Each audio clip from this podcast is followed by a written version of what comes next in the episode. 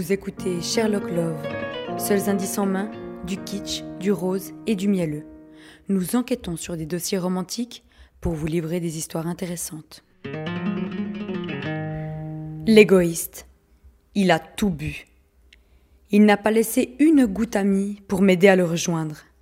Je veux baiser tes lèvres. Peut-être y trouverai-je un reste de poison dont le baume me fera mourir. Tes lèvres sont chaudes. Euh, voici mon humble interprétation de l'une des dernières répliques de Juliette. Je ne vous refais pas la pièce, ni la mort des amoureux les plus connus de l'histoire. Ou bien si, vite fait. Roméo retrouve Juliette, la croit morte, du coup il boit du poison et meurt. Juliette se réveille, se rend compte qu'il n'est plus, ne peut pas vivre sans lui, et se donne la mort à son tour. Et à nous, ce qui nous intéresse aujourd'hui, eh ben c'est le poison. Au cours de l'histoire, de la littérature et de la fiction cinématographique, le poison est utilisé à toutes les sauces. Il permet de tuer discrètement et de créer des situations particulièrement haletantes. Presque glamour il est. Bref CV du poison. Les hommes préhistoriques déjà l'auraient utilisé. Ils s'en servaient notamment en trempant des pointes de flèches dans des jus tueurs, ou pour se soigner à petite dose. Et ça, on le fait toujours aujourd'hui d'ailleurs. Les poisons existent généreusement dans la nature pour la survie des espèces et ils sont essentiels. Certaines espèces animales vont utiliser leurs armes internes pour se défendre, mais aussi pour chasser. Tout comme quelques méduses, araignées et bactéries, les plantes peuvent être très toxiques, voire tuer. Une ingestion, par exemple, de tels poisons provoque hallucinations, convulsions et paralysie générale. Et là, on ne respire plus. Ce n'est pas Socrate, Napoléon et Cléopâtre qui vous diront le contraire.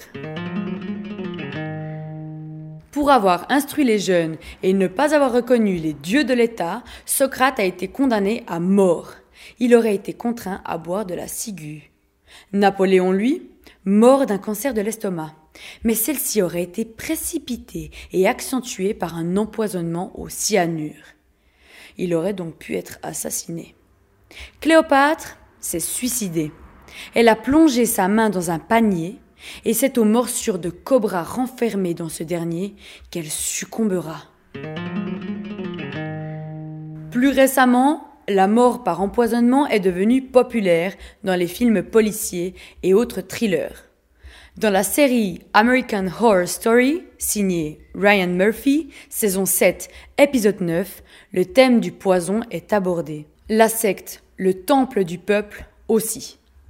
Des fans de docu Netflix et autres enquêtes policières dans la salle? Vous devriez connaître la référence. Ah, et en passant, je vous conseille la série et cette saison. Vous me remercierez plus tard ou pas. Dans cet épisode, un fait historique est abordé. En 1978, Jim Jones, gourou de la secte Le Temple du Peuple, est dans la ligne de mire de journalistes.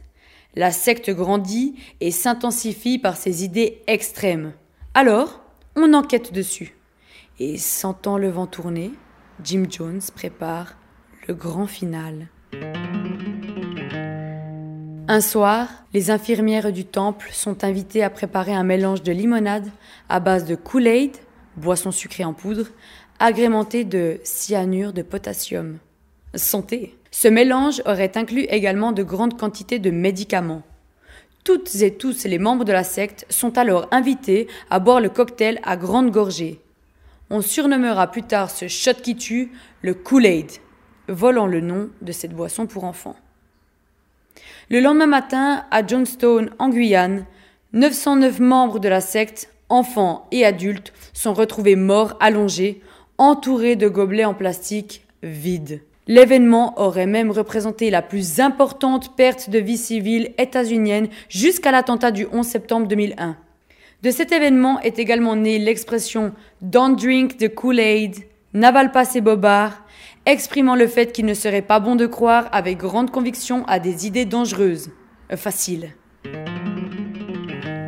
Pour conclure, on aura envie de vous dire, la vie est parfois dure, mais elle est toujours mieux sans cyanure.